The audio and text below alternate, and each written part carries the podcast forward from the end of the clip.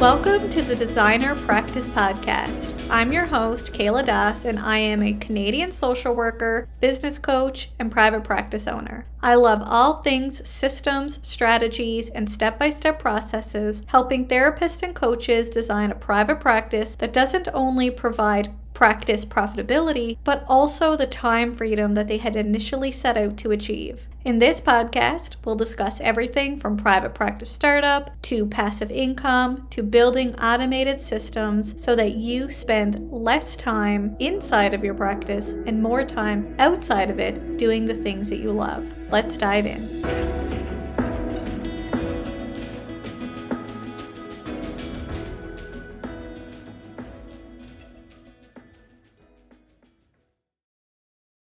Welcome back to the Designer Practice Podcast, and I'm your host, Kayla Das. In today's episode, we're going to be discussing a really important topic when it comes to running a business, and that's finances. But it doesn't start with business, it's a part of incorporating financial literacy as a part of your life. To guide this discussion, today's guest is Robin Valadares, physiotherapist and owner of Financially Fulfilled Physio, who's going to share some helpful strategies that can help you boost your practice income and quit trading time for money. Hi, Robin. Welcome to the show. It's so great to have you here today. Hi, Kayla. Thanks for having me on. I'm uh, very thrilled to be here. Anytime I get the opportunity to discuss this kind of information, uh, I will do so in spades. So thank you for the opportunity. Fabulous. And Robin, we actually met in May at a Jane App event. And for anyone that doesn't know who Jane App is, it's a practice management system. And we're actually both ambassadors and users of the Jane's practice management software inside of our own businesses. Yeah, that's right. We uh, serendipitously met across the country in, in Vancouver. And what I really enjoyed about that meeting and event is that you got the opportunity to meet a lot of like-minded practitioners in different fields of healthcare who also have different kind of ventures aside from clinical or traditional practice. So I think you and me are both in that bucket where we have kind of adjunct, like you're doing this podcast, outside of your traditional uh, education and social work. Yeah, and it was, it was, fabulous to meet other professionals in the field at the event and to connect with you specifically so that you're here on the podcast today. So I'm super excited. So before we dive in, tell us a little bit about yourself, where you're from, uh, what you do, and who you work with. Perfect. Yes, absolutely. So traditionally, you can think of me as a physiotherapist who's done the conventional route of obtaining a physiotherapy license here in Southern Ontario. And I've been practicing in this field for the last 11 years. Non traditionally, you can think of me as a financial literacy educator, someone who's gone through the self education route, trial and error, losing money, making mistakes to learn about things they don't teach us in school. So much so that I had such a great passion for it, where I launched an online education business to educate other health professionals on some of the pitfalls that they might make in their 20s or 30s or their 40s that I did, at least in my 20s, that you don't necessarily have to. So you can set up your life kind of on your terms. So basically, we're learning from your mistakes. Absolutely. That's where you get the best education, right? yes, for sure. So, first of all, what is financial literacy and why is it important for therapists and coaches?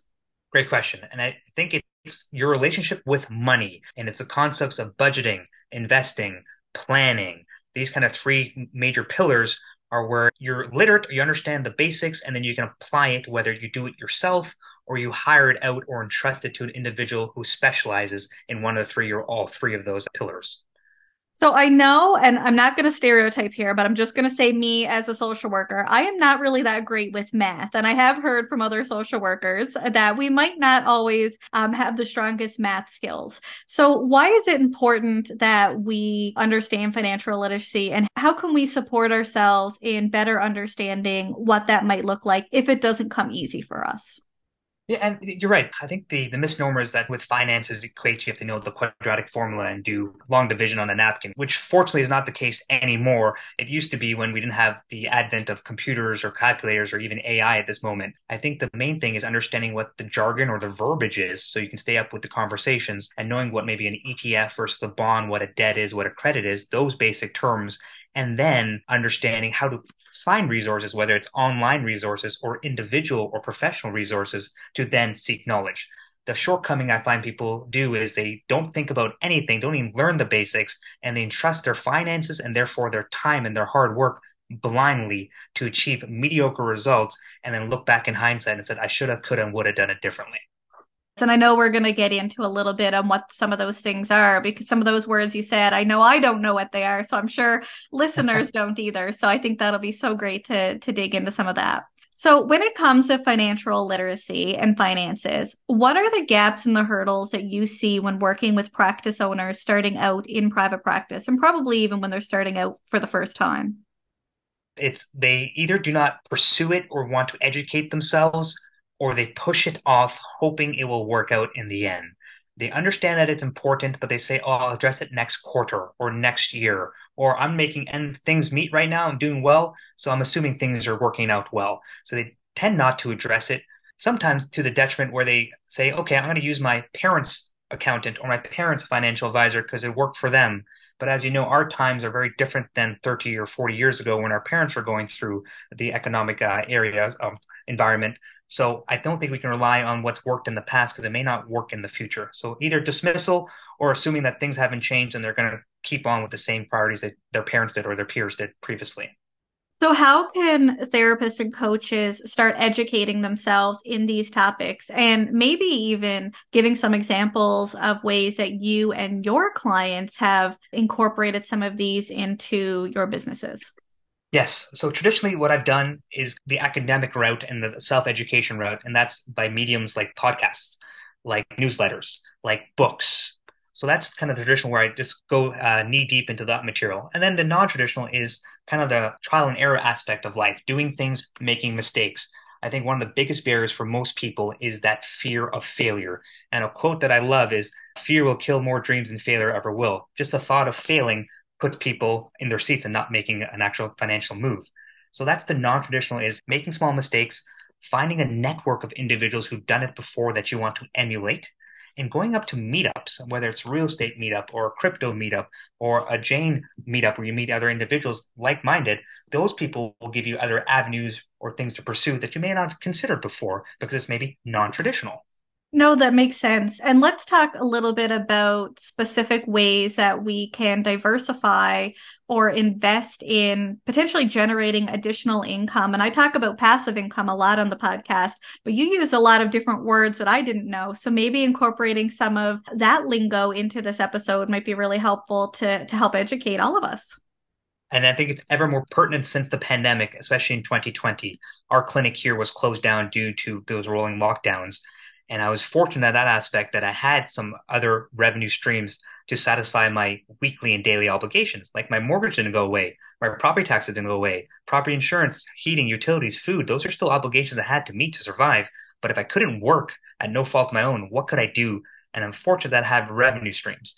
Traditional revenue streams, aside from practicing or trading your time for money, would be something like ownership of a clinic, potentially. It wouldn't work well in the pandemic era, but outside other eras, you can have people who work for you. And I think what most people or clinicians will do is own a clinic. A little more hassle factor because you're dealing with a lot more nuance there. But other avenues are rental properties, whether they're long term rental properties or short term like VRBO or Airbnb. That's what I've done, continue to do so. Another revenue stream is trading something called stock options. And that might be higher level, but you can seek individuals who have professional courses that kind of dumb it down to layman's terms that I've taken. And I use that, especially right nowadays, in between clients. So let's say I have a client who no shows or late cancellation. I can go on my phone, which is location dependent, and make a trade that can earn me some revenue, even though I'm losing out revenue clinically traditionally. And then there's dividends. Dividends, the type of cash flow you get from owning an equity traditionally that pays you to own it. That's passive. I just buy the stock and it pays me a quarterly dividend. So those are some of the traditional avenues to earn a secondary revenue stream, which I think is ever more pertinent nowadays. You could do a side hustle. I like to bake, so I have a little baking side hustle. It doesn't make me much money at all, but it's something that brings me enjoyment, which is something valuable too. So I think it's ever more available this day and age when you have basically a big computer in your phone that you can do many things and earn additional revenue streams. You just got to take action. Are you looking for affordable therapy training courses? Then you'll love PESI Courses. PESI is a nonprofit organization that aims to provide affordable training for healthcare professionals. Because I'm a true fan of PESI courses, PESI and I have partnered to offer an exclusive discount to you on select therapist related courses, which includes but not limited to courses in DBT, EMDR, trauma, and even clinical supervision. To check out PESI courses today and to receive your exclusive discount, head to kayladas.com forward slash PESI. That's kayladas.com forward slash P E S I, or you can simply scroll down to the show notes and click on the link. Now back to the show. I love that I have currently five passive income streams and they have really helped me. They're none of what you have listed, but you make you're making me think here. Although I will say getting a rental property and Airbnb is something me and my husband have been considering. But in saying that, I have five passive income streams and they've been really helpful because there's times where I need to take time off or uh, a couple years ago my grandmother was sick and as a result I had to cancel all of my sessions for 3 weeks that was something that was unplanned, it wasn't prepared for, but it was my passive income streams that supported me during that time. And at that point, I believe I only had two or three. I think it might have been three passive income streams at that time. So I've built a couple more in since.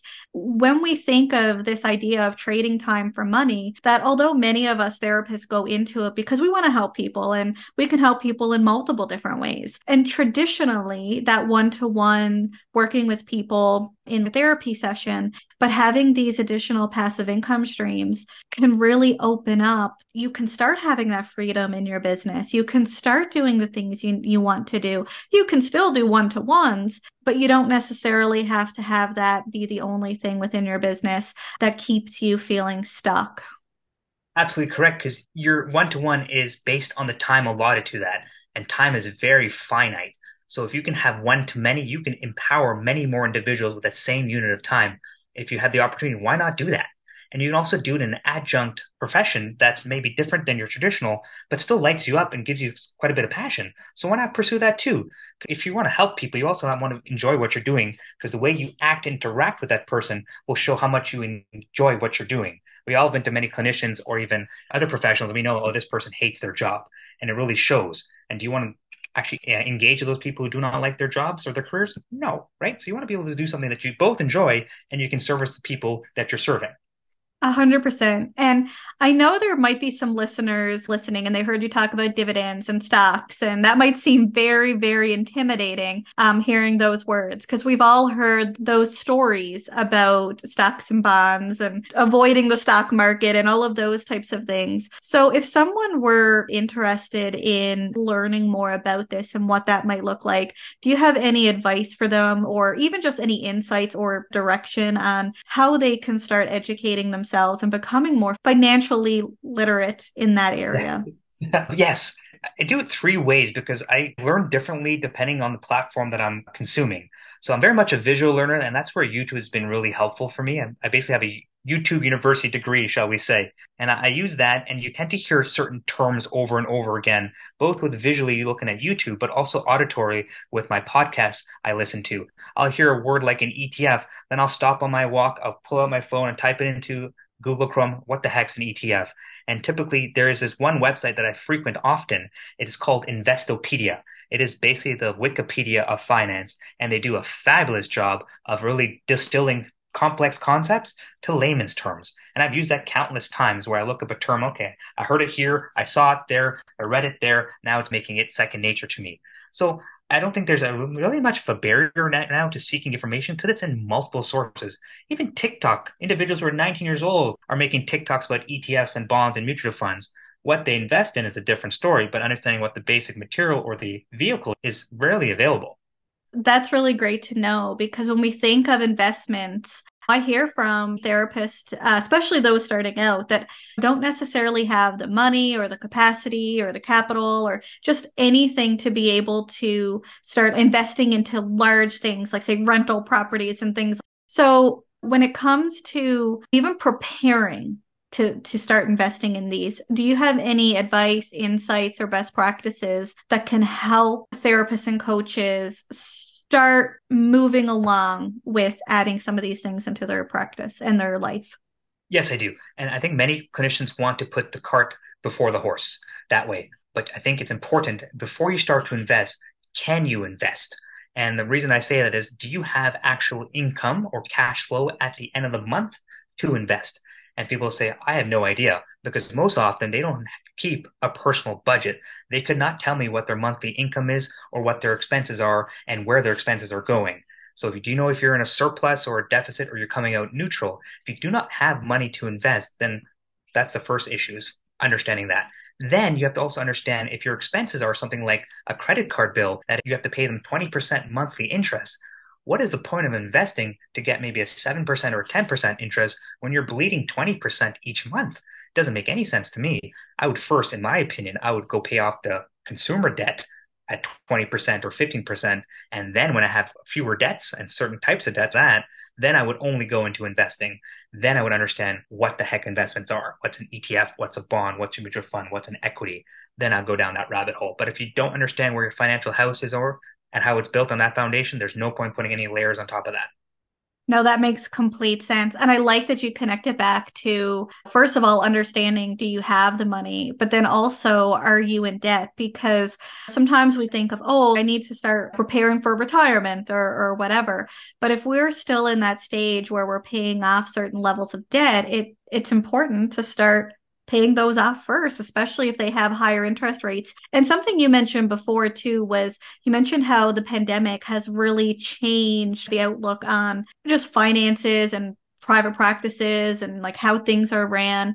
I am not an economic expert here, but interest rates are now up in Canada and I believe in the US as well.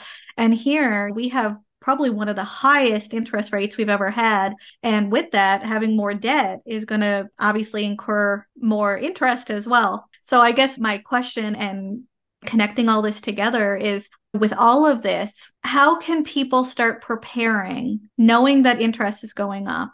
Knowing that food prices are going up, knowing that there has been a shift in how we even run our private practices due to the pandemic.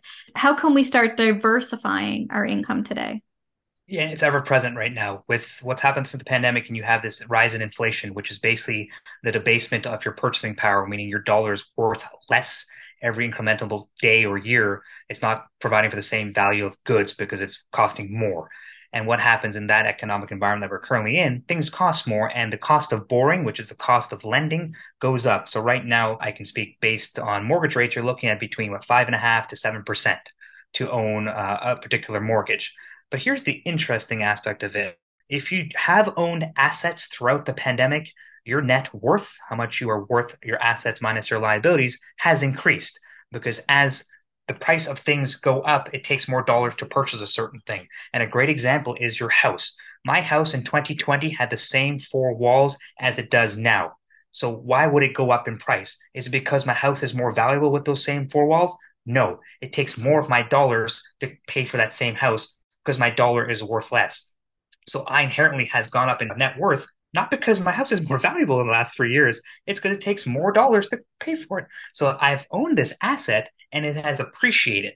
So one way of getting ahead of inflation is owning assets. But that's the issue for some people is they can't own an asset because they don't know what their income is, what their budget is. They can't invest. So they tend to consume goods. When you consume goods instead of invest, you are going to be caught with consuming things that are going higher and higher in value. Therefore, your net in terms of what your spread is, is going to be zero because you're paying for things that depreciate. When you pay for things that appreciate, like you own assets, they will appreciate or increase in value with higher rates of interest. And a good example of this also in our, system in Canada is that you might have a checkings account or a savings account with a big five or six bank. And let's say you have $100 put into the savings account the bank might probably give you 0.1 or 0.2 interest for keeping their money there. Inflation 4, 5, 6%. What is 0.1 or 0.2? It's nothing. You're losing your purchasing power. But little do people know that something called a money market fund or a Canadian bond that might pay them 4 or 5%. You can use that same $100 and get 5%. At least now you're keeping up with inflation. You're not losing your purchasing power. But if you don't educate yourself on that, you're losing your purchasing power just every day that passes by.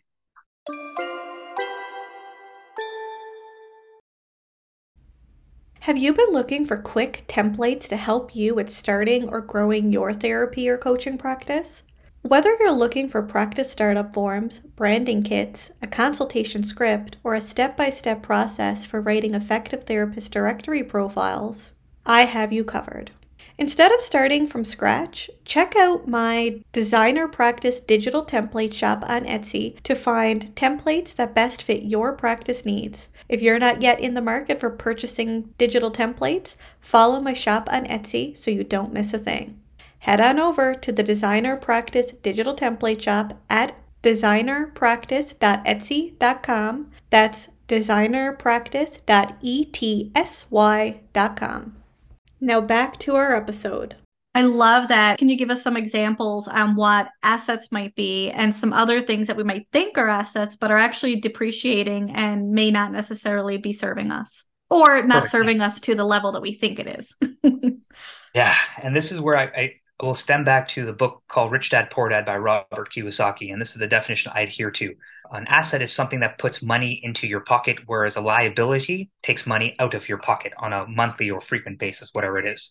So a rental property, for example, not a primary residence, but a rental property, if I structure it well enough, the rent will cover all the expenses and leave money in my pocket at the end of the year. And that is a cash flowing asset. Whereas a car that I use primarily for personal reasons will, as soon as you drive it off the lot, if it's brand new, you're losing 20 to 30 percentage points on depreciation. And then you have to factor in maintenance on top of that. And then gas if you're using a gas car. So that's taking money out of your pocket. And especially if you can't use that car to earn an income. For many people, they do not. So therefore, it's a depreciation. For example, you might buy a, a phone for personal use. That phone, hey, might help you with your TikTok, your Instagram, or your social media. But it, if it's not using to earn an income based on maybe running a podcast or learning, that is also decreasing in value so you might assume it's appreciating, but it's not. Your phone's not going to be more expensive next year than it is today. Whereas owning a, let's say, a major Canadian bank that's appreciated over 10 years, that's an asset and it pays me a dividend. So I'm getting money in my pocket. I appreciate that. And, I, am not surprised you said car because that's something that, as many of us, we need cars to get place to place. But personally, a couple years ago, when I started uh, working primarily from home, I got rid of my car just because I didn't need it as much. And as a result, I'm saving so much more money. And, you know, it means that I need to take the bus every now and then, although my husband still has his car. But in saying that, what was serving me and what was making me money or what was really draining money that I really wasn't using or using it to the best of its ability. Right. Exactly. And it's just doing some introspection and an actual deep dive into your own finances. And you might realize, hey, where am I allocating money and where can I a, a trim the fat or where can I start to add more in because it's providing some actual returns? 100%. So, is there any additional advice, insights, or best practices that you would encourage listeners to think about with respect to either diversifying or supporting themselves within their private practice so that they can start moving away from, or at least decreasing, the one to one services so that they can start incorporating more passive income or additional income into their business? Yeah, that, I like that question because it what I, I think people should do, and this is not advice in that respect, but I think if you, it's really hard to run a business if your own financial personal house is, let's say, quote unquote, on fire, because you start to do things to the business to satisfy your own obligations. So the way I see it is, hey, understand the personal finance aspect of it. So then you can satisfy your obligations, then build out the business in terms of, hey, it can run its own entity and you don't have to keep drawing upon it because your own financial house is in order. And then when you have cash flow in the business, then you understand, hey, certain investments and assets, then you can start to diversify once your business is self-running, your own house is in order. Now I have extra cash flow and let's say play money, for example, then I can start to diversify into other revenue streams. But if you're trying to do both personal finance and that's a shaky foundation and your business is not very secure in terms of how it's built out, then it's tough to really find a diversified revenue stream because then you might have to cancel that or sell it because the other two things are quote unquote lighting on fire again. So I think it's starting with personal finance first, building out a strong business after the fact, and then when you have extra income and revenue, then you start to diversify into um, a whole bunch of different traditional and non-traditional assets then you can scale that way versus kind of doing that first because it sounds sexy and it's glamorous. But if you can't do the basics, there's no point doing anything complex on top of that. That's fabulous. So I know that you have a free guide that you want to give to listeners. Can you tell us a little bit about your guide and how it can help therapists and coaches become financially fulfilled? Yes, I created a, a, recession planning guide in the advent if we go through a recession, which any economist is predicting off and on for the last, what, 16 to 18 months with higher interest rates.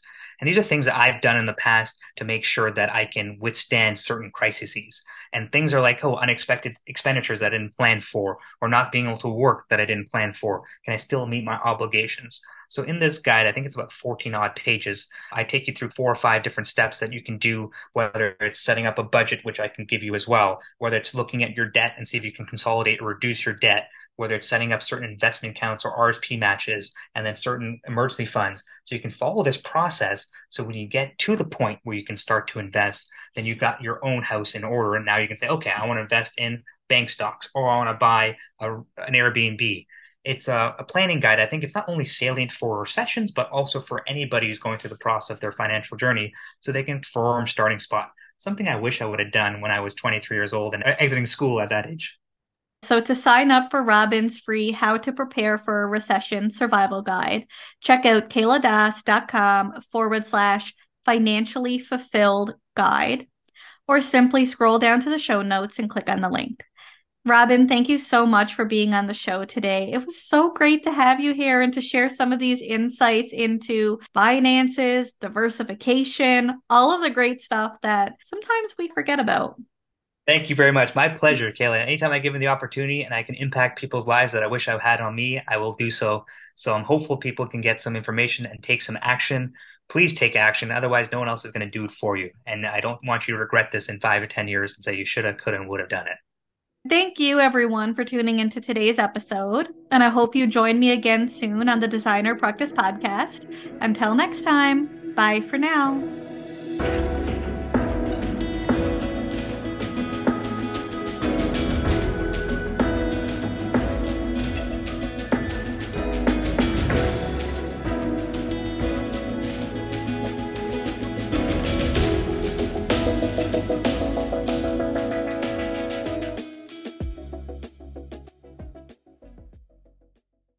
Please be advised that the podcast advertisements and links in this episode may be affiliate and or sponsor links where Evaspare Inc. and the Designer Practice Podcast receive compensation for sales or signups made through link clicks. This helps the Designer Practice Podcast continue to provide free and valuable content to you each week. Thank you, and we appreciate your support.